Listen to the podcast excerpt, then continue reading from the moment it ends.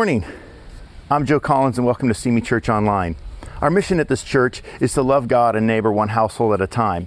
We're a group of ordinary people who believe in the extraordinary message of Jesus Christ. So, no matter who you are or what your story, we're just glad you're here.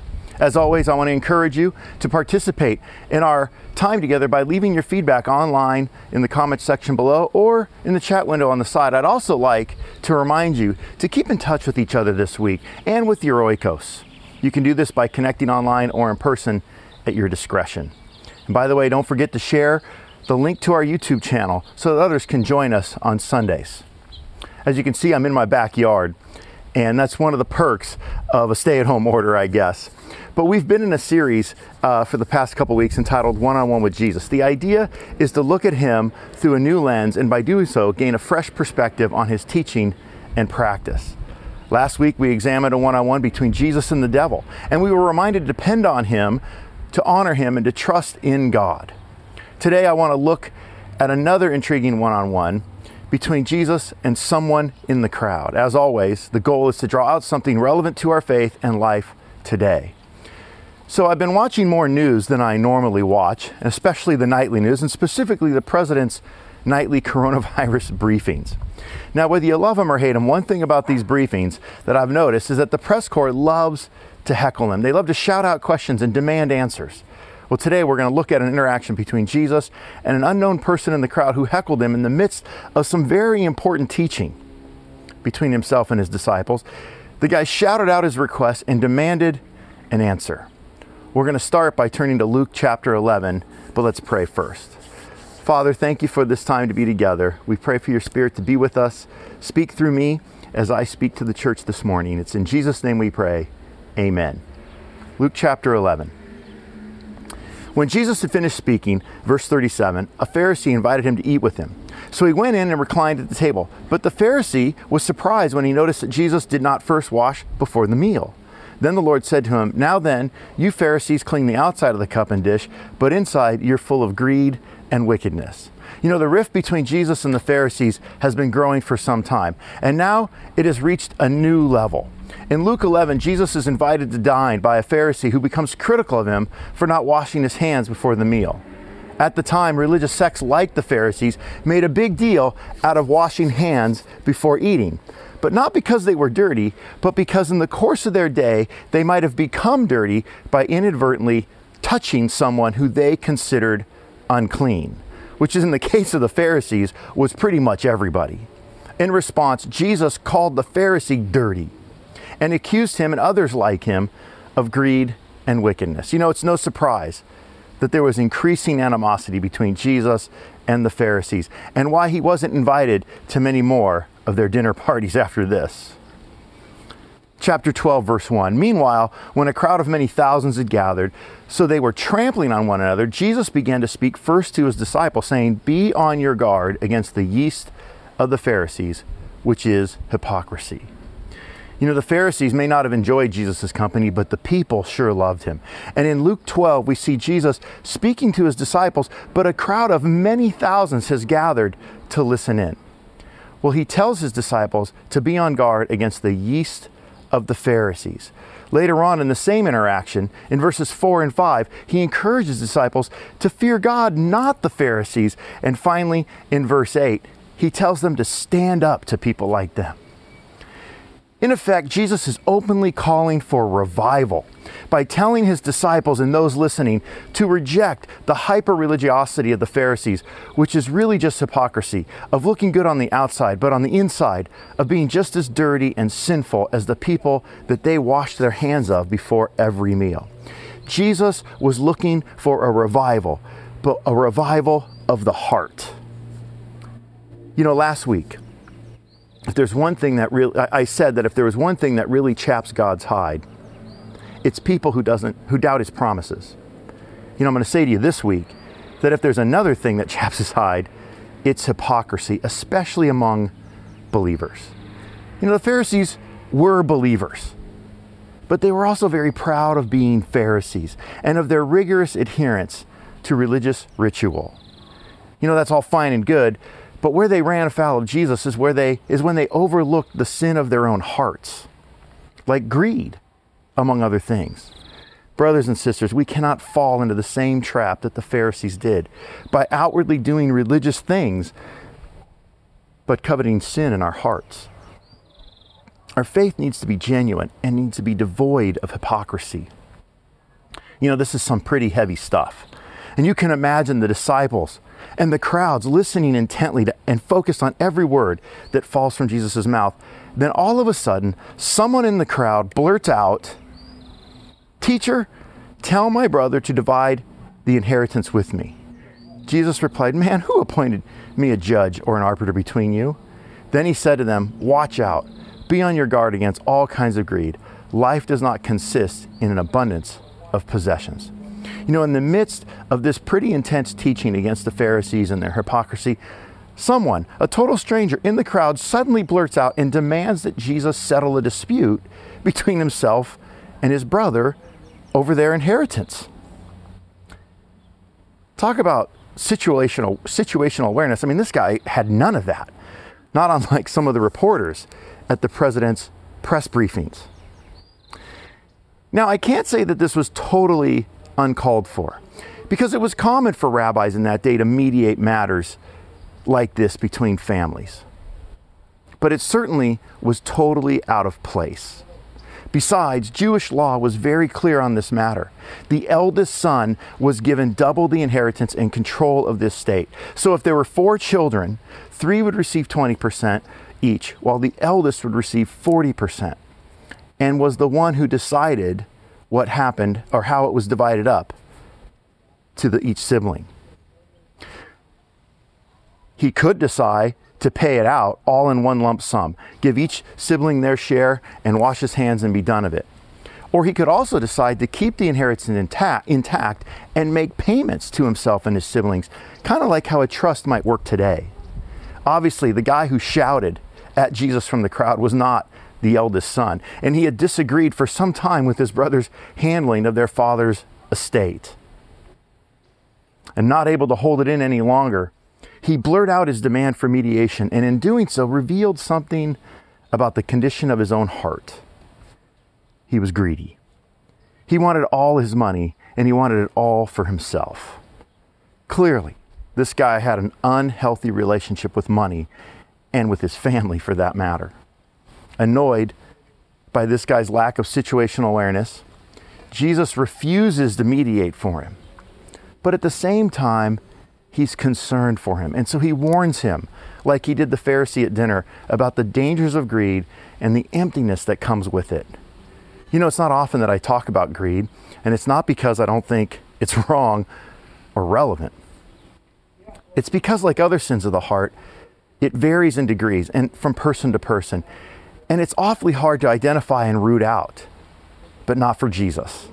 He sees what's in your heart, and that includes me and you, and certainly this guy.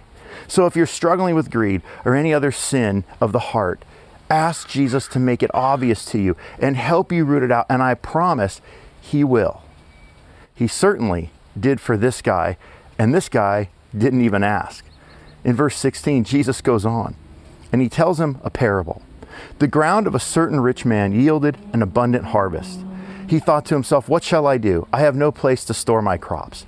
Then he said, This is what I'll do. I will tear down my barns and build bigger ones, and there I will store up my surplus grain. And I'll say to myself, You have plenty of grain laid up for many years. Take it easy, eat, drink, and be merry. But God said to him, You fool, this very night your life will be demanded from you. Then who will get what you have prepared for yourself? This is how it will be with whoever stores up things for themselves but is not rich towards God. You know, we could easily argue that the rich man in this parable is actually wise and responsible person. His farm had produced more grain than he could store, and so he decided to build bigger barns to store the excess. Then he relaxed and started to enjoy life and not worried about his future. Does that sound bad to you? I mean, after all, aren't we supposed to work hard and save for our retirement? Well, the answer is yes and no. Yes, we're supposed to be responsible and save for our retirement, but no, not at the expense of our relationships with God and neighbor. If you didn't notice it before, whenever the rich man talks in this parable, he talks only to himself and refers only to himself. He never expresses any gratitude to God or anyone else for that matter. And even though he has enough grain to last a lifetime, there's no mention of him sharing it with anyone. You see, the rich farmer is a fool in God's eyes, not because he's wealthy or because he saved for the future, but because he lived for himself. He was greedy. Kind of like the younger brother who wanted his inheritance all to himself. You know, I know in the midst of this economic turmoil, in the wake of COVID 19, things have gotten quite distressing like you, I've been watching the value of my net worth fluctuate wildly and doesn't seem to be ending anytime soon. You know, it's in times like these that I need to be reminded that there's more to my life than my bank account, and that I need to prioritize people over possessions and God over all. You know, recently a friend of mine shared a post on Facebook. I don't know where it came from, but I really enjoyed reading it because I think the message of the post is very consistent with what we're talking about today about the need for cleansing our, heart, uh, our, our hearts of the, of the sin that can get, uh, of, of heart sin, and about rooting them out, about repenting, and about reviving ourselves. I'd like to share it with you now. In three short months, just like he did with the plagues of Egypt, God has taken away everything we worship. God said, You want to worship athletes? I will shut down the stadiums. You want to worship musicians? I will shut down the civic centers. You want to worship actors? I will shut down the theaters. You want to worship money? I will shut down the economy and collapse the stock market. You don't want to go to church and worship me? I will make it where you can't go to church. And then he quotes scripture If my people who are called by my name will humble themselves and pray and seek my face and turn from their wicked ways, then I will hear from heaven and will forgive them their sin and heal their land. Maybe we need to take this time of isolation from the distractions of the world and have a personal revival where we focus on the only thing in the world that really matters Jesus.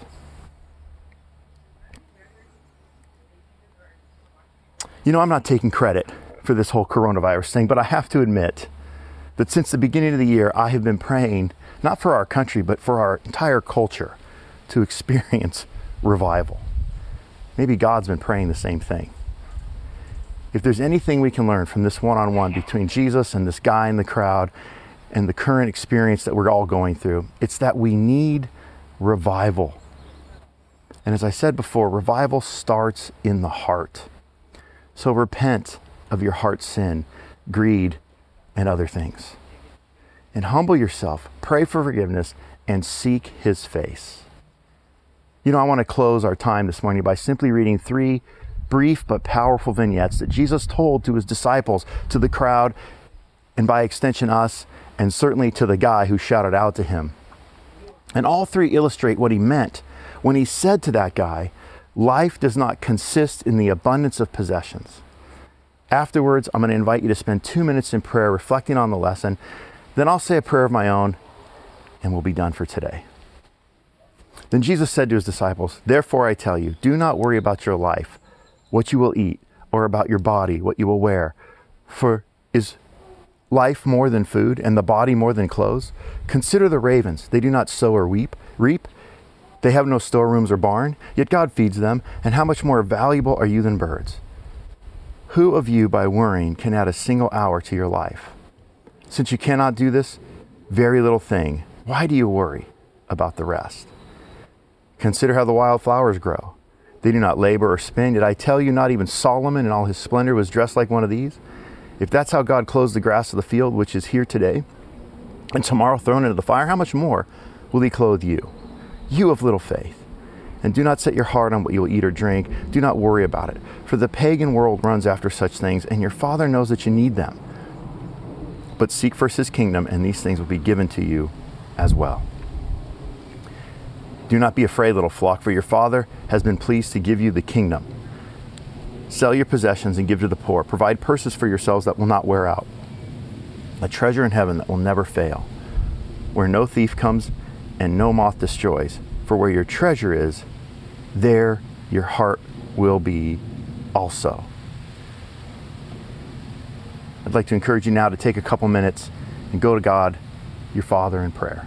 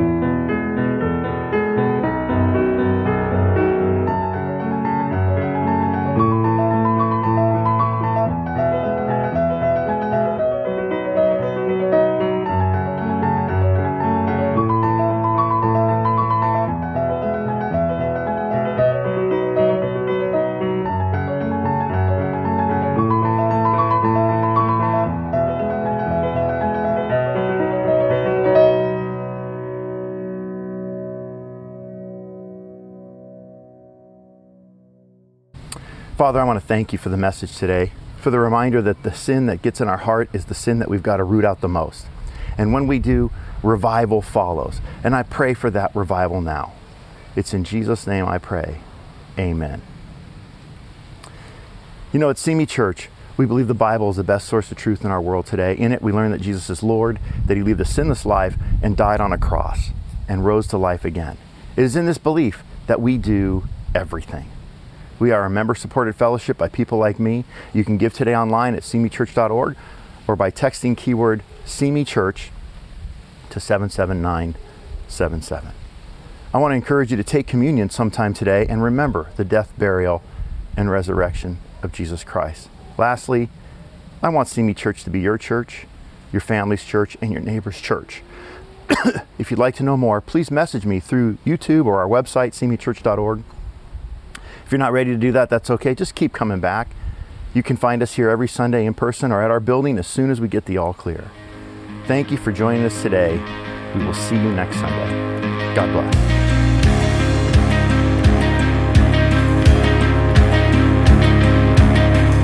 Been holding on for too long Singing the same notes, the same songs Putting me behind the misery It's all for me been holding on for too long But now I've got nothing to hold on. It all just sounds like